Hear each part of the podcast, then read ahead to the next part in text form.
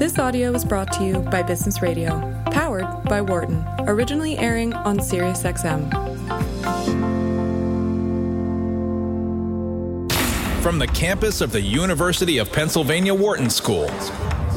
This is Launchpad on Business Radio. Hello and welcome to Launchpad. I'm Karl Ulrich. I'm a professor at the Wharton School at the University of Pennsylvania, where I teach entrepreneurship, innovation, and product design. I'm super lucky today to be joined by Frank Reig, who's the co founder and CEO at Revel. Frank, thanks for joining us. Karl, thanks for having me. All right, so let's get into it. Uh, tell us what Revel is all about. Give us the elevator pitch. Sure. So Revel is an integrated e-mobility platform. Right now, we have four products um, in New York City specifically, and we're also in other markets, including SF, DC, and Miami.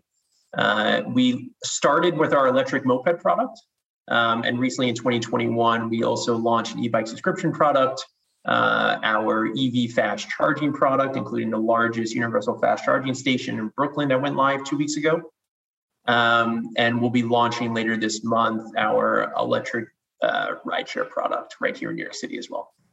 Wow, it's a lot of stuff. So let's let's get let's make it real specific so we can get a get a, a, a, closer sense of the product and service. Why don't we start where you started? So tell us a little bit more about the moped product and and what that's all about.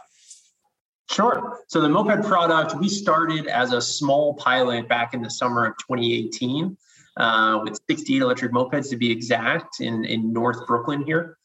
The For those that aren't that familiar with Revel, everything is done through the app. Um, and it's called, let's just say, a free floating service, meaning there's no stations, there's no docks. The mopeds are in the streets. You know where they are through GPS and the app itself. Uh, and you're able to unlock, start the moped right through the app and hop on, and, and you're off. Uh, so, sort of perfect A to B transportation in cities that we operate in. Yeah. So um, let uh, let me let's just talk about those early, early days.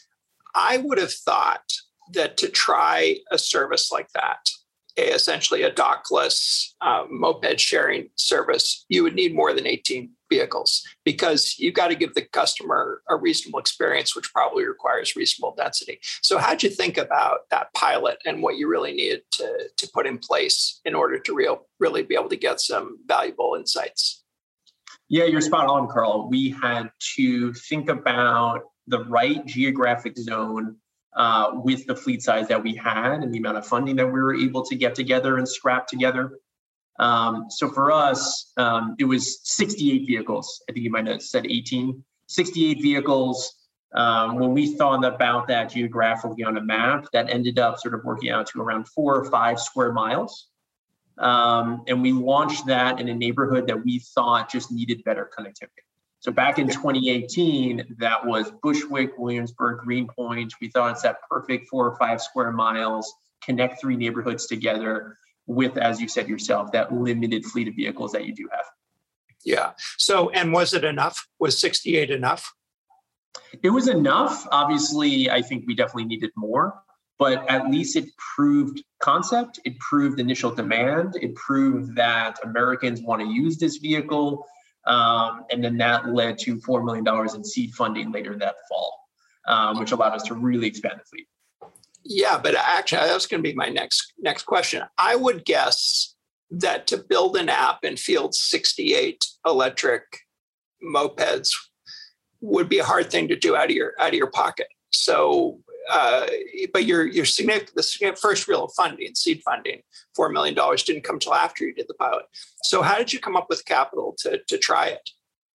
Yeah, no, great question. Um, I'm a first time founder. So is my co-founder Paul Suhey. We had never raised money before to launch a company, so it was a little bit of trial by by fire. Um, we had the idea in January 2018, and just to give folks a bit of a timeline here, idea in January 2018 we had mopeds in the streets of Brooklyn live July of 2018. Mm-hmm. So from idea to hardware in the streets was six months.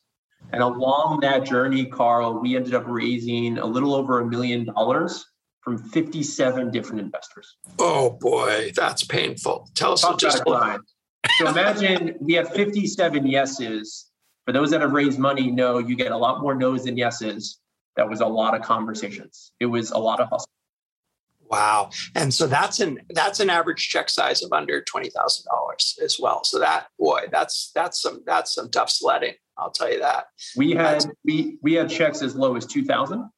Yeah. Um, our largest check I remember towards the end of the round was one hundred and fifty thousand. We thought Yeah. we had, you know, uh, we thought we hit gold. Yeah. Um, but yeah, and check sizes all in between. did you use a, a platform like WeFunder or one of those, or did you just go out and beat the bushes? It started with friends and family at a base level. Literally, folks I went to college with, people I grew up with, my siblings, same thing on my co founder side. And then you start to get introduced to people within the New York investment community. Hey, I know this person. Why don't you talk to them? They might be interested. And I think something we did really smart and well, and I recommend this to any founder when you're fundraising for the first time, even if it's a no, make that person introduce you to two or three other people. Mm-hmm.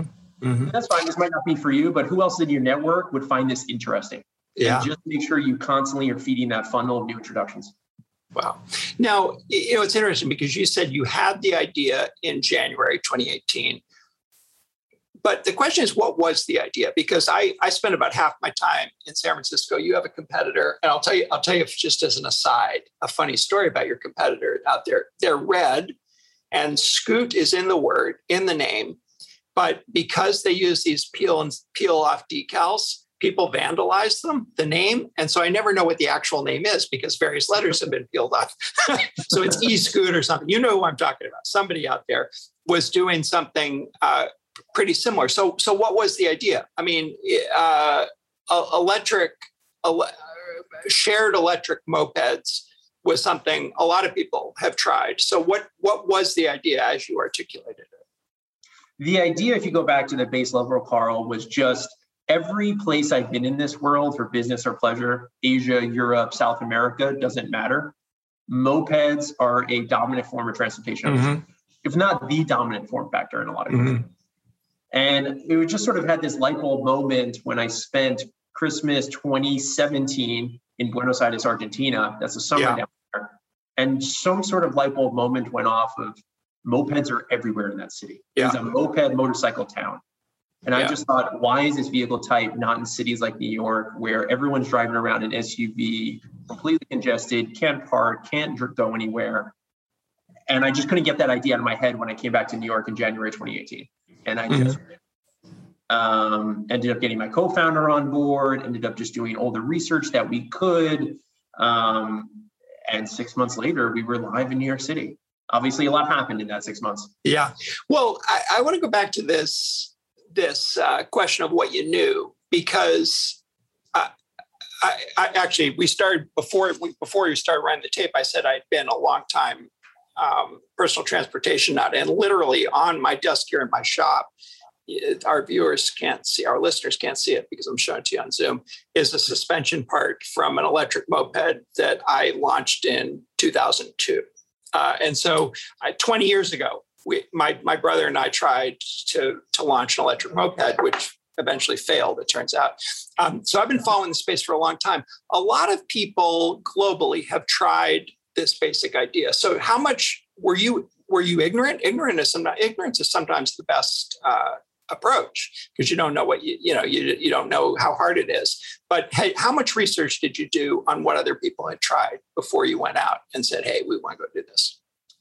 Ignorance is bliss, right? It really, uh, you know, the amount of work that has gone into this company for my co-founder and I over the last three and a half years. I think if if we were sitting here today, we would have said, "Why did we do this?" Yeah. but I Yeah. think if you ask any founder of a of a fast-growing startup, they they would say something similar. Um, you just don't realize the amount of work that you're getting into.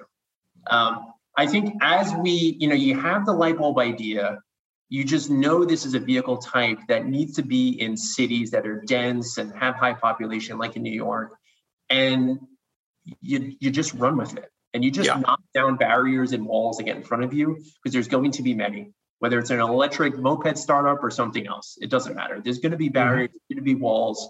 You just have to break through them. Mm-hmm. Um, so I'm not sure if that answers your question. Though. No, it's good. It's it's I, I, I- it, it it's a great answer. I mean, I think it's, I think to some extent, entrepreneurs have to be a little bit delusional because it's always harder than you think it is. And if you're if you're a pessimist, you'll never do it.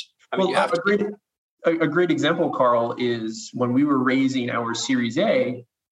Every VC investor was saying, and also the seed round was saying, Scoot has been here in San Francisco since 20. Oh, that's the one. Yeah, yeah. They've been here since 2013. It's seven years later, eight years later. Why have they not expanded? Clearly, this business doesn't work. So you have to think about, though, timing is everything in business sometimes. Mm-hmm. And, and timing for us is very much on our side. I give Scoot a ton of credit. When they launched in 2013, they literally invented free floating two wheeled electric mobility. They were really the first ones to do it before anybody, but they were too early. And if I had launched an electric moped company in 2013, I probably would have sort of floundered a bit like they did as well. It's just yeah. time. Battery yeah. technology isn't there. Yeah. Hardware of the moped isn't there. The smartphone um, just consumers understand oh i got it. I, i've used bird i've used lime i've used uber. I get it now. This is 2019 2020 i know how to use this product. You don't need to educate me. So many things are just in our favor from battery technology to hardware to just consumer education to regulators understanding this is something that's good for cities mm-hmm. if i had walked into a regulator's office in dc or miami in 2015 2016 talking about electric mopeds it would look at me like I had three heads. Right. in 2019 and 2020, it's how do we get you here? How do we work together? How do we partner? So yeah. again, all about timing. Yeah. And then the other question, again, more more inside baseball. I, I, was one of the first angels to invest in what became Jump, an investor in social bicycles. And I think we sold that business to Uber around 2018, or it was a little later that, that same year, I think. Um, the, the, the world had changed for sure, uh, because in part because bike share had taken off globally. Uh, was that also part of the timing that this whole idea of personal mobility and bike share had taken off globally and people were pretty interested in the space? I think tailwinds like that always help, especially yeah. from the investment side, uh, just what's going on in the macro environment.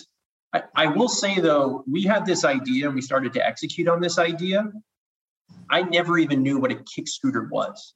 Kick scooter ah. meaning sort of the you know bird in Lime vehicle. Mm-hmm. Um, we went into this thinking mopeds are just this makes sense for cities. It's a regulated vehicle with a license plate. It stays off sidewalks. This just makes a ton of sense. This is why yeah. it works in every other city around the world. Um, and as we were developing this business, as we were moving forward from idea to actually launch six months later, everything on the kick scooter side was just happening, but it didn't influence what we were doing because it wasn't even a thought going into the business. It was kind of yeah. interesting how that developed.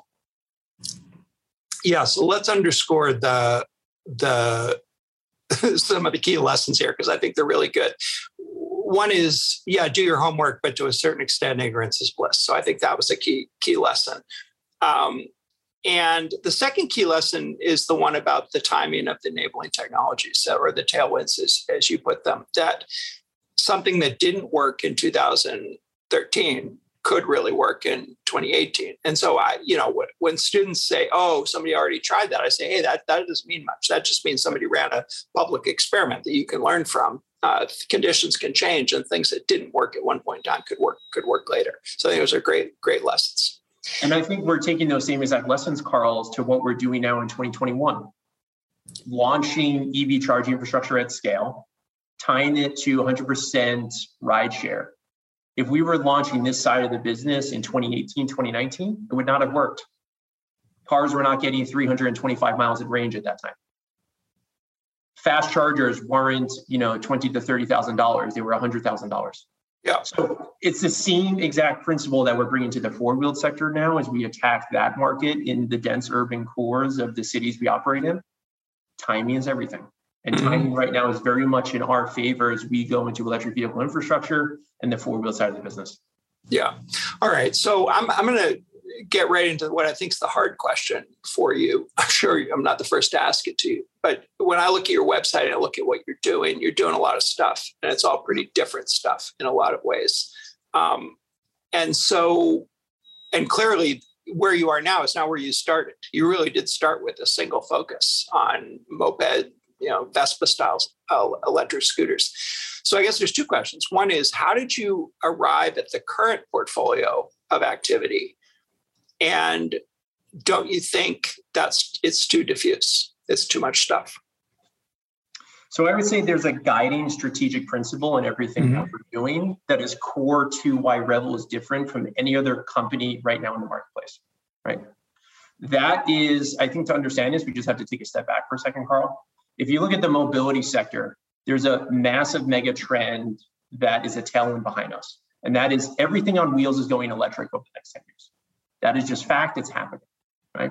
The other macro trend that's happening is the grid, especially in major cities, is heading towards 100% renewable and is inherently much more unstable. So before you even have this massive new center of demand from electric vehicles coming to power grids in cities that we operate in, power grids are already failing in 2021 in the first inning of this. It's already happening, right? So you have these two massive megatrends behind us on mobility and on the energy side. And these things can advance in silos, right? It just can't. There needs to be communication between the two. That communication is exactly where Revel's placing ourselves right in the middle of that convergence that's happening in big, dense urban markets, right? On mobility and energy. And the way we solve that convergence, the way we make these silos speak to each other, the way we make mobility and the power grid talk and actually advance forward is by bringing an integrated mobility and energy platform to this entire problem, right? So what I mean by that is it starts with infrastructure. You have to build infrastructure in order to make mobility and the grid speak to each other and communicate and not move forward in silos that's exactly what we're doing. We did on the moped side of the business, and now we're doing the four wheel side of the business. You then need to run fleet operations and an entire technology layer on top of that infrastructure, right? To bring the demand and utilization to that infrastructure. And you need to be a consumer brand.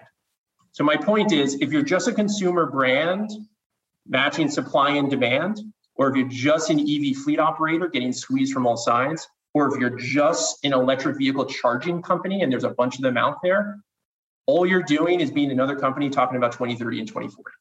You can't actually be a first mover. You can't actually lead cities to a zero carbon future. You can't actually electrify our neighborhoods. It's not happening. You're just going to talk on Instagram about 2030. So the way Revel is going about this is again this integrated strategy.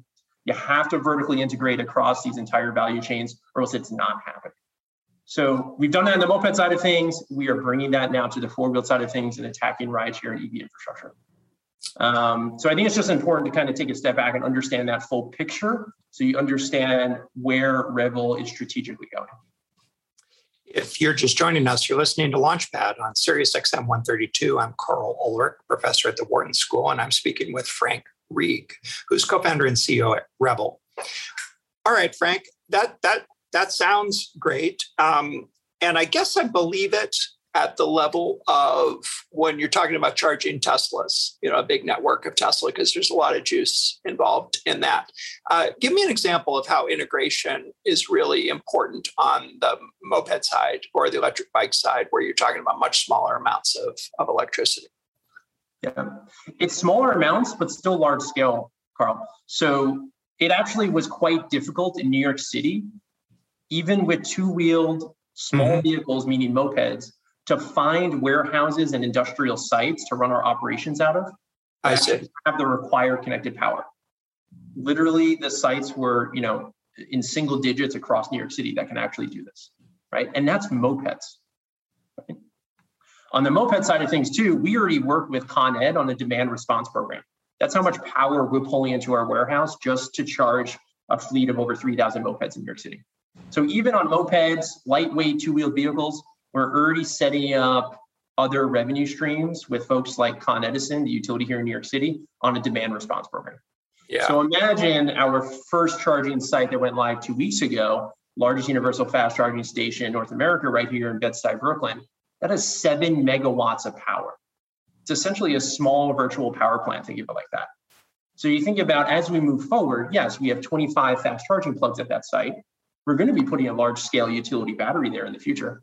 We're going to be thinking about vehicle to grid in the future. We're already working with Con Ed on a demand response program there, right? And that's only one infrastructure site. Imagine as we go from one to 10 to 50, right?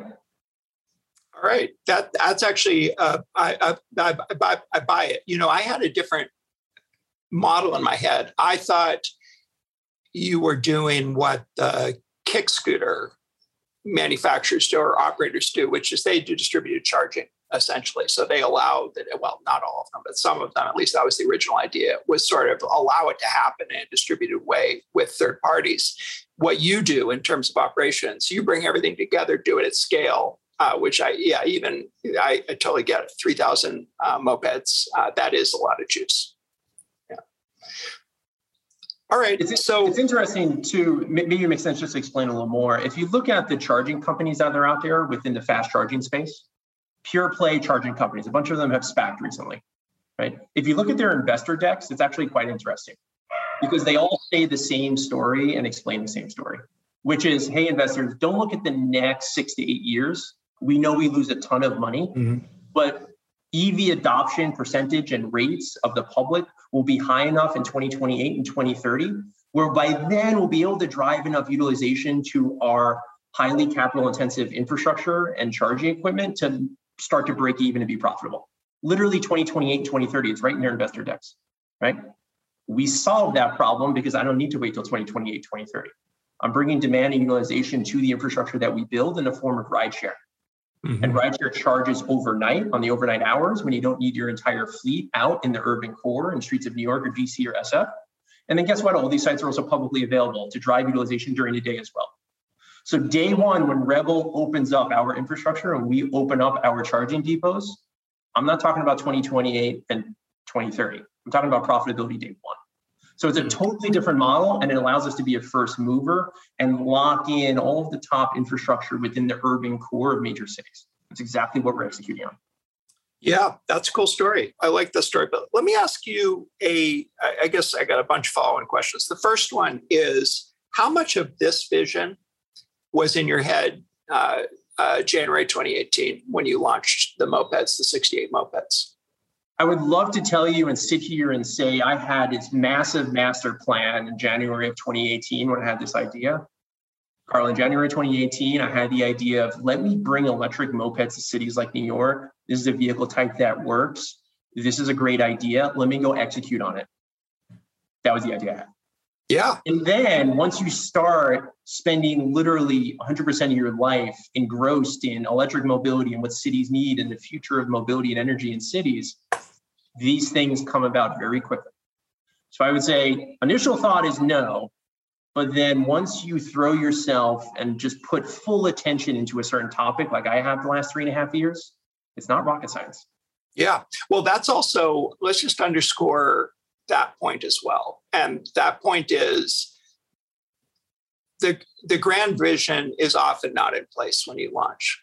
You have some little wedge that you're passionate about, uh, but in any kind of market where there's a lot of disequilibrium, you quickly become one of the experts uh, within a couple of years, and you're actually in a position to make a, a better move, a better a, a better second move uh, as you, as you go forward. I think that's a great insight as well.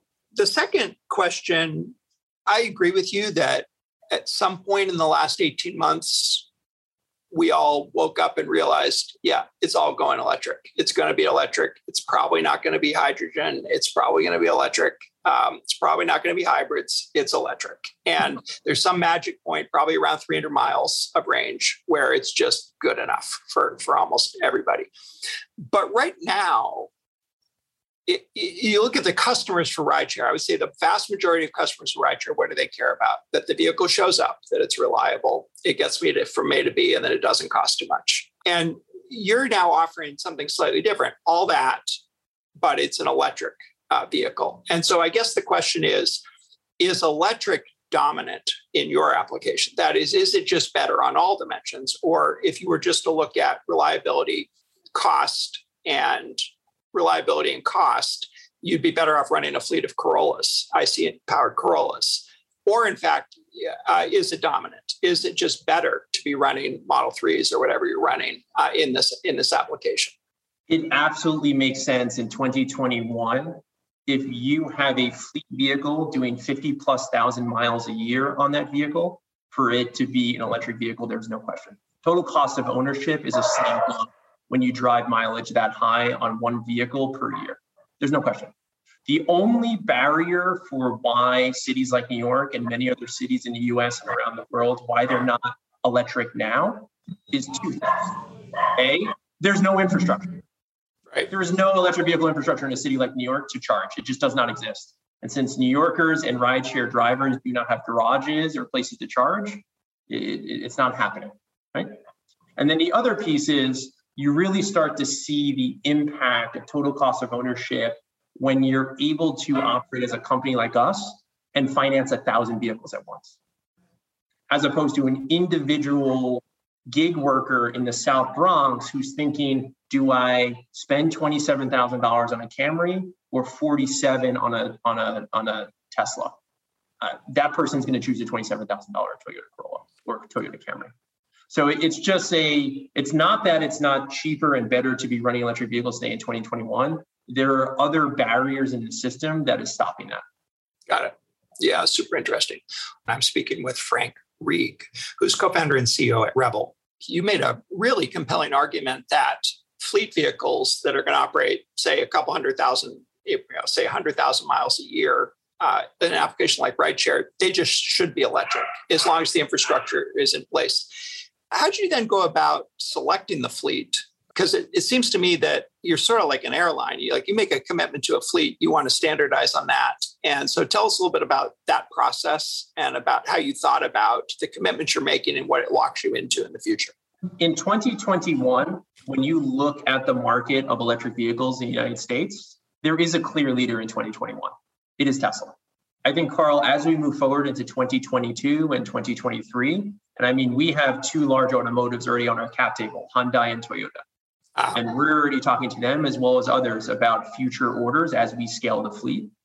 There's going to be many more options even starting next year.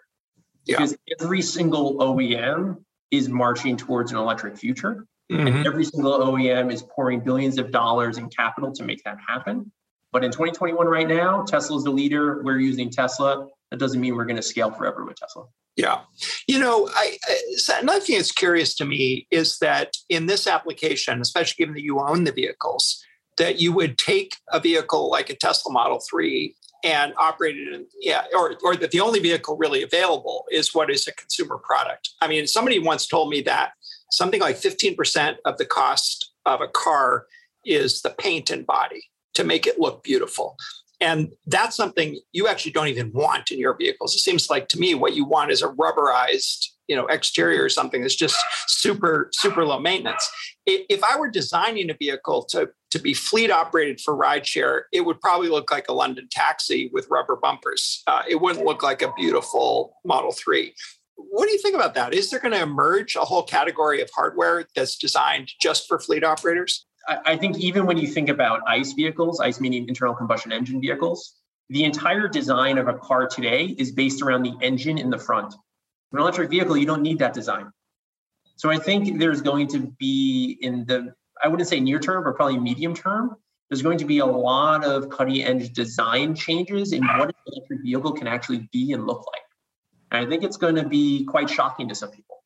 I think in terms of designing vehicles specifically for rideshare, I think there's a ton that both Revel can do in the future, as well as a lot of companies are working on this right now. And there's all different ideas and design architectures that I've seen. Um, it'll be interesting to see where that plays out, though. Yeah, you know, it's it's interesting. I, I have always been puzzled by the fact that the auto industry is as vertically integrated as as it is. I mean, uh, virtually all of the the existing legacy manufacturers make their own engines, for example. And that just seems crazy to me. I mean, if you look at virtually every other industry, there would be an engine manufacturer, the Intel inside of engines that would just do it better than anybody else, and auto companies wouldn't have to worry about it. Um, are you seeing that kind of disintegration in electric vehicles? Because if the industry were more like the computer industry, you would have a bunch of creative people out there assembling interesting configurations from highly reliable, low cost components provided by that supply base. Well, I think in the analogy you just mentioned, the new engine is the battery. Yeah. Right. So that is, and when I talk about Tesla leading in 2021, that's where they're leading right now. Yeah. In battery yeah. technology, in range and performance, the ability. There are electric vehicles on the market right now that can't even accept our 75 kW charger. The battery technology isn't there. It can only go up to 50 kW. So just in terms of, you know, battery technology, what that means for the future, I think, you know, any OEM that isn't aligning themselves to have the best battery technology moving forward is is clearly behind here. Yeah, I mean, the nice thing from your perspective, although I should probably pose this as a question, do you feel you can be agnostic uh, on the hardware question, or will you need to be more actively an active participant in the development of hardware? I think right now we can be pretty agnostic to hardware. Yeah. I think there are plenty of OEMs out there that do an incredible job and are going to continue to innovate. And honestly, we can pair them against each other for competition and pricing. And I don't think it's something we need to go into anytime in the short to medium term. Yeah. All right, you don't need to nudge me very hard to get to go deep on this stuff because I love it. But I, I, just while I got you on this topic, what we haven't heard quite so much about self-driving vehicles, autonomous vehicles in the last year or so as we did, say, three, four years ago. What, what's your sense of of what's happening in that space and whether and what the time frame is on which Revel vehicles will not have operators in them? So the autonomous question is an interesting one um, because there is when is it likely to happen and then when will regulators be comfortable with it in big dense urban markets which i think are two very different questions mm-hmm. um, so even maybe once the technology is there um, it may be several more years before it's actually in cities like new york and san francisco and london at scale because of the regulatory environment i would say here at revel the way we think about the autonomous future is Karl, I don't care who wins the autonomous future. I don't care yeah. if it's Waymo, Argo.ai, some company that doesn't even exist yet. And I don't care if it happens in 2026 or 2036. It's it's almost irrelevant. All I know is that Revel is going to be ready for those providers with the picks and shovels of the autonomous future.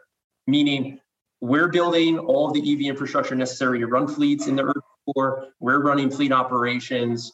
We're going to own that consumer brand. We're going to have all the permitting and regulatory contacts to be able to make it happen. Whoever wins the software race, we're ready for them. Yeah. On whatever timeline that it happens. Yeah, I I, I hear you. Um, but I, but I also noticed just doing a little research for today's show that you've taken a pretty strong position on a different model for drivers and and and really differentiate yourself from from a vulnerability that Uber and Lyft have around their self-employed uh, self-employment uh, model. So why don't you say a little bit more about that and and whether that well just say a little bit more about that. Sure. Uh, so for listeners on, on this call, since we started as a pilot with those 60 electric mopeds in Brooklyn in 2018, every single person that works at Revel is an employee of Revel. So every battery swapper for our mopeds, every customer support agent, if you call in with an issue, every mechanic, they are an employee. They literally have the same access to 401k and healthcare benefits that I do as CEO. Same exact stuff, right? We're extending that as we go into rideshare to our drivers as well. Um, for me, I don't know. It's just a philosophical. I, I just don't believe in the gig economy. I don't really understand it. I think this quote unquote third way is just kind of toxic. I think what happened with Prop 22 in California is pretty disgusting. Um, it's just something I don't want to touch. From day one, everyone's an employee. As we go into rideshare, everyone's an employee. It's very simple. And that's the way we're going to continue to do that. I think it's also, it allows us on the rideshare piece to actually have a really strong competitive advantage as well, Karl. Um, I think one thing that people don't understand on rideshare is that it's really hard from Uber and Lyft's perspective to run a marketplace when you control nothing. You don't control supply, you don't control demand, you don't control drivers, you don't control cars, you, you don't control anything. And I think there's this mantra within you know everyone's head of that is the only way to run rideshare. No, it's actually a pretty uh, it's not an efficient way to run rideshare at all. Being able to control supply, control your fleet, dispatch a fleet, know when demand is happening, you control the driver, you tell the driver exactly where to go, that is actually a really efficient way to run the supply side of the market. Um, so it'll be interesting to see how, yes, any incremental increase in cost on the driver wage side can be offset by simply running a much more efficient operation. Yeah, I mean, I, I hear you. I I personally, you know, we can trash talk Uber and Lyft a little bit uh, together. I'm, i suppose we I, I I mean, obviously they were pioneers, but I, I still don't quite get it. Uh, what it is that's a competitive advantage. There are no switching costs. You, I mean, it's, it's tough to build. It's definitely tough tough to build the system, the dispatching system, and so forth. But it isn't clear what the real barrier is there. And and today, no one's made any money. Am I right about that? No one's made any money in this in this space. And so, uh, I think you're totally right. Yeah. Karl, just to push back on that a second, because I think it's important, especially for those listening. People group rideshare into one giant business. Mm. It's not. There's New York, there's San Francisco, there's London, which are highly revenue generating, highly profitable. I see. Put a ton of cash into Uber and Lyft's account. It's simply Uber operates in 9,990 other cities that are in San Francisco, New York, and London. So the way Revel thinks about this world is I'm only in the five largest North American yeah. cities, five largest European cities. Those are the only cities we care about. But they're also massive markets and are highly profitable and have rational pricing. So it's just a profitability question on rideshare. Yes, when you lump every small town and market together, where you can take a 28 minute ride for eight bucks, whereas in New York, a 28 minute ride can be $35. It's a very different economic model. Yeah, so let's let's go a little deeper on the scaling question. I noticed you're currently in Miami, New York, DC, and San Francisco, and I believe you you attempted Austin, and and maybe you can say a little bit about where that went. But um, I suppose the argument that Uber and Lyft would make is that is that there's a certain brand stickiness uh, among customers who operate in more than one city. I know certainly if I go to, to Paris, I'm pulling out the Uber app I, there's probably a Paris app, uh, a fr- French app as well, but I'm I'm using Uber. But I guess the question is how many how many of your customers are like that, and is that significant? So maybe say a little bit about whether you think there are network effects that span geography, and how you think about the question of expansion, where to expand, uh, and how. So when it comes to network effects, it'd be really hard for me to sit here and tell everyone on this podcast that there's absolutely no network effects in transportation. What I will say is this is not a social media company, right? Transportation is highly local. It's a very different market from a Facebook type company, right? And that's the reason why certain cities in the US Lyft dominates, certain cities in the US Uber dominates, certain countries that Uber and Lyft operate in, other foreign rideshare type companies dominate those markets because it is a hyper local. Yes, there are some network effects if you are doing some business travel in Paris and you're in London or somewhere else. But I would say the vast majority of trips, being a hyper local brand, understanding the local market dynamics, uh, can actually be quite positive. Yeah. So there, let's not confuse our listeners. There is absolutely a minimum efficient scale that you need to operate in a single ge- geography. But what we're really saying is they're not they're not cross geographic, not large cross geographic effects. Yeah. All right. So what happened in in Austin? Austin for us was uh, a couple of factors. Anyone that's been in Austin in the last year or two knows that there are seven e-bike companies, eight kick scooter companies. Uh, it, it, it, was just overwhelming. I think there were more two-wheeled electric vehicles on the sidewalks of Austin, like 5x the amount of population. So I think just from a market regulatory perspective, it wasn't for us. There was ah. really market regulation. Yes, there were moped permits, there were e-bike permits and kick scooter permits, but they pretty much gave them out to anybody. So I think just from a competitive dynamic, it, it wasn't for us. I think the other thing that we've learned as we've scaled, Karl, is focusing on the densest, most populous markets. So Austin, when we were going into Austin, if you were to Google Austin, it would say the population is a million people if you to just plug it into Google the population of our operating area, sort of the Austin that Karl or myself would go visit if we went to Austin, is more like 150,000 people. Yeah. So it's just a really small market that's actually not that dense and becomes suburbia quite quick. So it just from a market dynamic of population density, geography, plus the competitive pressures, we just said, you know what, these mopeds will do a lot more for us in other markets. Yeah, you know, um, I think we want to underscore this point as well. So the the lesson here, if I were discerning it for my MBA students, would be really understand at another level of detail where there are network effects and where there aren't, and where there are there's minimum efficient scale or critical mass and where there isn't. And if you can get away with it, you're always better off cherry picking the, the biggest, most profitable markets first in these with these kinds of businesses. So that's, I think, a super smart uh, insight and one I want to want to underscore. Okay, let me change subject just a little bit. So, but it's, it's interesting though, Karl, because I've gotten feedback of the opposite as we built this business. Uh, back in 2018, 2019, hey, don't start in New York. Start in Tampa. Start in a, a market which won't give you many headaches and start somewhere small. And I'm so glad I did not take that advice. Right. Yeah. Well, I, I think both could be true. I think you could say the the first the first mark. I mean, you you, you started in Brooklyn. You didn't say you started in in the five boroughs, right? So so I, I think I think both could be true. Where you want to get your feet wet is in a, something that's bounded. You got limited capital. You don't even know if it, it's going to work. But then as you think about the first significant operation, pick something that's going to be profitable. I think that that's maybe the amended advice, which is good. If if you're just joining us, you're listening to Launch Pad on Sirius XM 132. I'm Karl Ulrich. I'm a professor at the Wharton School, and I'm speaking with Frank Reig, who is co-founder and CEO at Revel. Um, all right, Frank. So if anyone was listening the last 15 minutes to us go deep on, on the future of electromobility, uh, network effects, you know, we, we, we would immediately conclude that, uh, you know, that your background must, must be uh, uh technology based based businesses and maybe with a PhD in electrical engineering on the on the side. Um, but as I read your bio, you you obviously have the perfect background. You started your career as a chef. So maybe talk a little bit about about your background, which I think is fascinating. Yeah, um, I think the only common thread in my background is I just always did what I wanted to do. Hey, that's um, good advice. let's let's pause on that. I, I, think that is a trait maybe other entrepreneurs share as well. Uh, we never take the the common path taken. Um, so after my undergraduate years, it's it's true. I, I ended up working in high end New York City restaurants for about four years.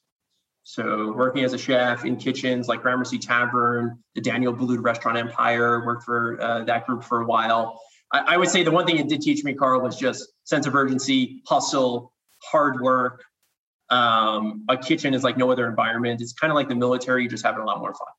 Yeah. Well, I let me just let me just underscore that point. First of all, I worked I worked in restaurants as a teenager, uh, and oh my God, you learn you learn to work fast and work smart, uh, and deal with tough tough conditions. And and I've hired uh, a couple of chefs in my in my professional life, for, former chefs.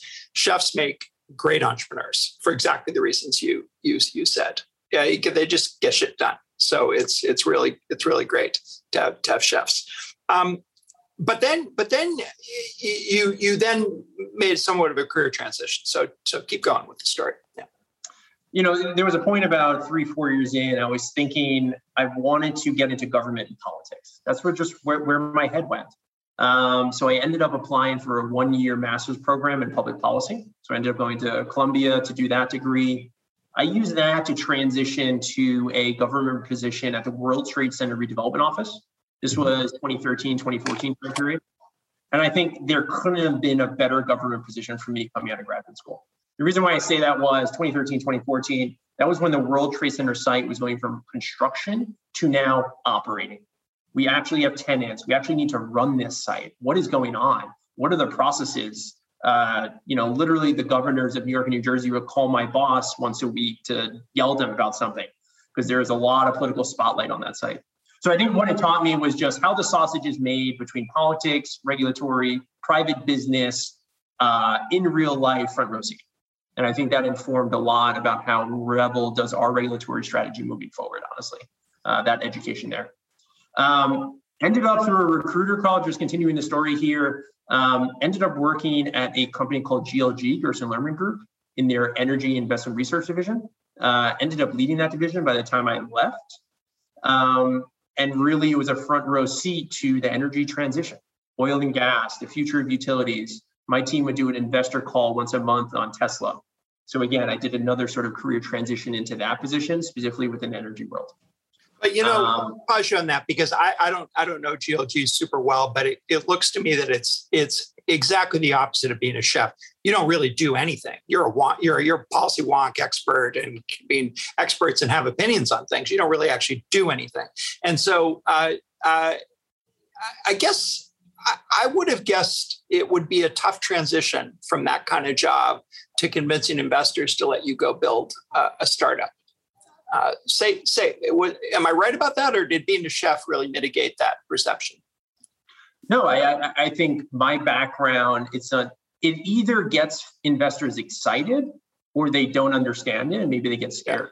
And I think it depends on the personality of the person. So I've literally had venture capitalists tell me at the end of the meeting, um, you know, it's interesting. I like you, but you don't really have the pedigree. Literally say that to my face. Yeah. Um, like what? Uh, uh okay. What about the business idea and what we've executed to date? Does any of that matter? Um, so, you know, anyone listening to this call, if you don't quote unquote have the pedigree, you'll get comments like that as well, but that's okay. Um, you just move on because you're going to find the right people that just want to invest in the right entrepreneur that see the hustle and the execution to date, and we'll back you. Yeah, so so let's let's uh, follow that thread on fundraising a little bit. So the first round of fundraising was brutal. 57 individual checks. I know how brutal that is because I've done similar things, although not 57. Um, the second round, it sounds like that actually went reasonably well. You raised $4 million in that same year, later in, in, in 2018.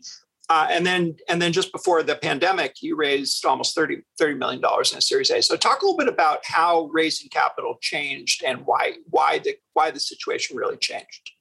Yeah in the angel round, that first million, 57 different investors, that's people putting a check in to back you, right? And your co-founder, and you can have a PowerPoint deck and say whatever you want to say, but at the end of the day, they're backing you. As you go into the seed round, where we raised a $4 million round, which Maniv Mobility led out of Tel Aviv, um, then you start to obviously need to show metrics, some sort of proof point, which we did. We put the mopeds out on the streets. People started to ride them. Listen, guys, yeah. we just need capital to expand this. This is working. Um, and you know, our experience during the seed round that was frustrating though too, Karl, because at that point, any investor that looked at us said, "You're not doing kick scooters," because that was the kick scooter mania. Yeah, it was almost like if it was almost like nobody knew any other type of vehicle existed in the world except kick scooters in that summer of 2018. It was not. So when we came with mopeds, we just got a lot of people looking at us a uh, little oddly. And then I remember at one point I said, you know what? I think the problem is, even though we've talked to literally every seed state VC in New York at this point, we're talking to people that don't understand mobility. We're just not talking to the right people. So I literally got home one day super frustrated and Googled top mobility VC. And some random article came up with the top 10 firms. And one of those was Maniv. And I just went through that list and I said, I need to reach out to all 10 of these. Ended up cold outreach to Maniv through their website, led to a call the next week, led to a term sheet the week after. Well, okay. So wait, wait, wait. I I have never heard that kind of story before, where a cold email off a website led led to a t- term sheet. So that's great. That's that's amazing. Yeah. It goes back to the sense of hustle piece, right? Of being yeah. a chef, of just bringing that background, you just get it done. So to me, yes, of course, warm intro is always the best. But if not, you do a cold intro. It doesn't matter. You just yeah. do as much as you can. That cold intro led to a quick call with one of their analysts. He said, "Hey, listen, partner's literally in New York tomorrow. I like you. Meet him at a coffee shop. Met him, spent an hour with him. Then the next day they said, you know what? The whole team's in Miami for some event on Friday. We'll fly you to Miami. I want you to meet the whole team. Okay, flew to Miami. Term sheet literally 48 hours later. Wow. So that Amazing. was, um, and Series A happened almost as quickly from the lead check. So I think my advice to some people as well is the ones that just drag you on forever yeah. probably not going to invest. Yeah. Yeah. It's either a quick yes or don't waste your time. This way. Exactly. Yeah. Yeah. Yeah.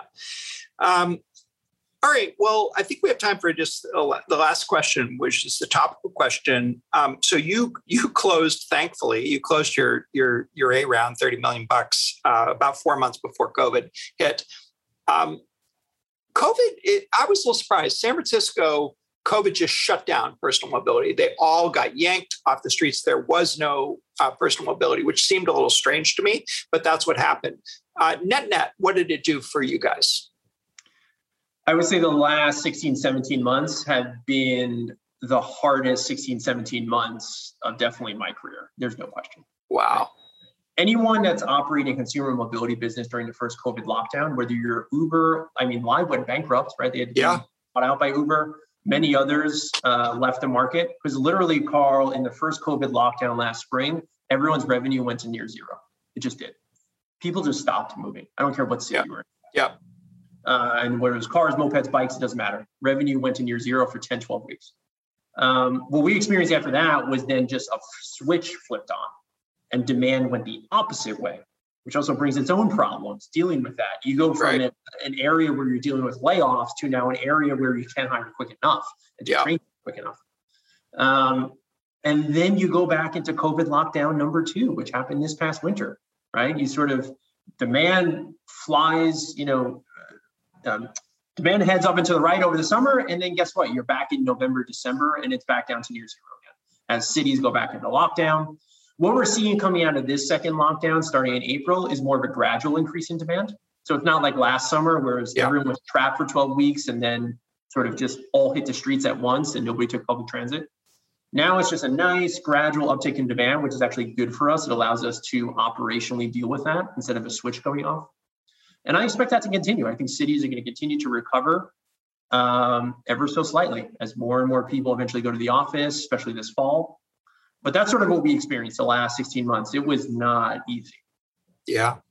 Well, uh, Frank, rem- remarkably, we're out of time. Super interesting. Obviously, I love this uh, stuff. So, uh, tell our listeners how they can follow you, where they can where they can learn more. Yeah, absolutely. Uh, obviously, we're in the app stores. Uh, just uh, search Revel, will come right up. In terms of our website, it is gorevel.com. Um, and we are located in San Francisco, DC, Miami, and New York City. All right, Frank. Thanks so much for making the time. Thanks, Karl. All right, that does it for our show. If you want to follow us, you can follow us on the SiriusXM app or on Twitter at SXM Business. You can follow me on Twitter at KT Ulrich. I'm Karl Ulrich. I'm a professor at the Wharton School at the University of Pennsylvania, and you've been listening to Launch Pad on SiriusXM 132. For more guest interviews, check out our Wharton Business Radio Highlights podcast on iTunes and Google Play.